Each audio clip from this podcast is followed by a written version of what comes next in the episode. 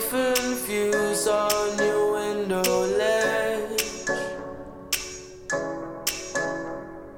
Coffee is gone cold, it's like time froze. 大家好，我是然然。今天的节目，我们来聊聊 Victoria's Secret 维多利亚的秘密。现在最火的话题应该就是它了吧？多少模特的梦想就是能登上维密大秀的舞台，而那些爱时尚人的梦想就应该是被维密官方邀请看秀吧？不知道电台前的你又对维密了解多少呢？听完这期节目，你就会知道维多利亚没有秘密。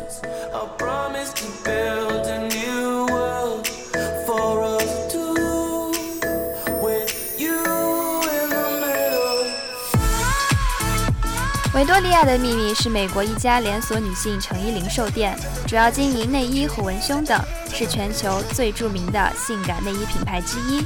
两千零二年，它推出的镶嵌宝石、价值一千万美元的内衣，更是轰动了美国和巴西。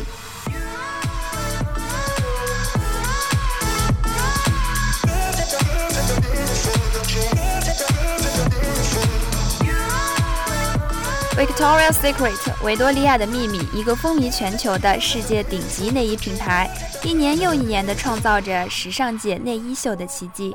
两千零五年，Victoria's Secret 开创性的与电视、网络等新媒体合作，在美国国内推出电视时尚内衣秀，并定于每年举办一次。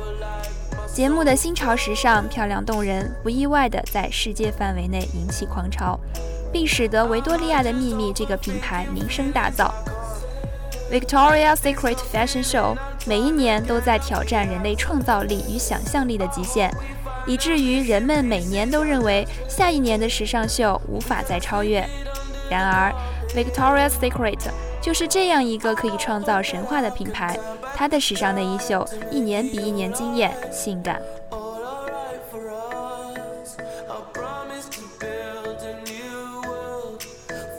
在 Victoria's Secret Fashion Show 上，内衣似乎早已超出了它们原本存在的意义，而成为构筑一场宏大而瑰丽的童话意境的元素。一年一度的 Victoria's Secret Fashion Show 也似乎超越了一场秀的理解，而更像是一出声势浩大的百老汇舞台剧。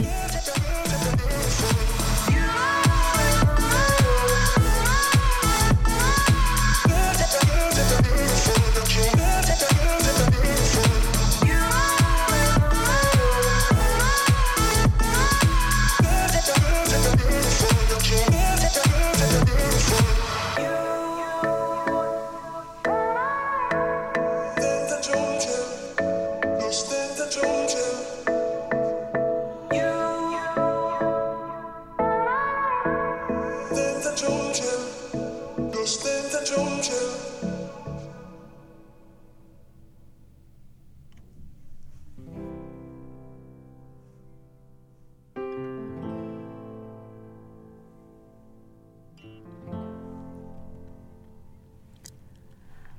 今年的第二十二届维密秀在中国上海梅赛德斯奔驰文化中心举办，五十五位来自各个国家的超模们演绎了各自的风采。最火的话题应该就是奚梦瑶摔倒了吧？她那一跤看得我真是心疼啊！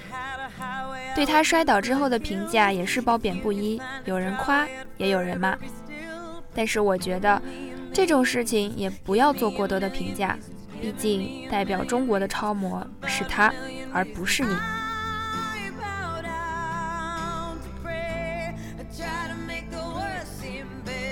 相比较奚梦瑶，我更想和大家聊的是大表姐刘雯。作为第一个登上维密舞台的亚洲超模，她的背后也有不少辛酸往事。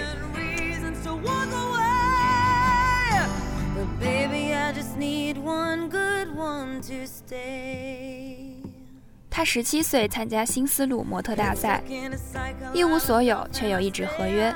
于是她提着两个箱子，从永州来到了北京，开始了职业模特的生涯。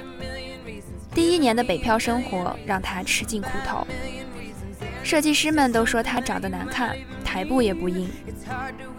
那个时候，别人出去走秀，他却无事可做，就在模特合租的公寓里翻看时尚杂志，研究别人是怎么摆姿势、做表情的。好在他的伯乐没有让他等太久。法国时尚杂志圈的知名人物约瑟夫·卡尔来到国内，给《家人》杂志做艺术指导。刘雯当时替人试衣，就是代替体型相近、工作繁忙的大牌模特提前试衣服。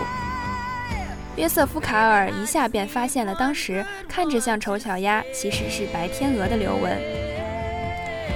这位时尚男魔头当时立即就给他单独加拍了一组大片，并上了《家人》杂志封面。两千零八年初，他的伯乐约瑟夫·卡尔建议他可以去国外时装周试一试。自此，他就像灰姑娘穿上了水晶鞋，走遍了顶级大牌秀场。在两千零九年的秋冬时装周，他甚至砍下了七十二场大秀，最多一天连走六场，创造了亚裔模特的一个又一个记录，取得了一个又一个亮眼的成绩。他成了中国第一个真正的超模，可他却说：“我是一个没有什么故事的人。”他的伯乐约瑟夫·卡尔正是看中了他这一点。当你和这个笑嘻嘻的小眼睛、单眼皮的女生面对面的时候，你会强烈感受到这个女孩的稚气与可爱。她的美是属于很简单的那种，而简单则是很多服装设计师、摄影师、造型师和 T 台导演都喜欢和要求的。这就是高级。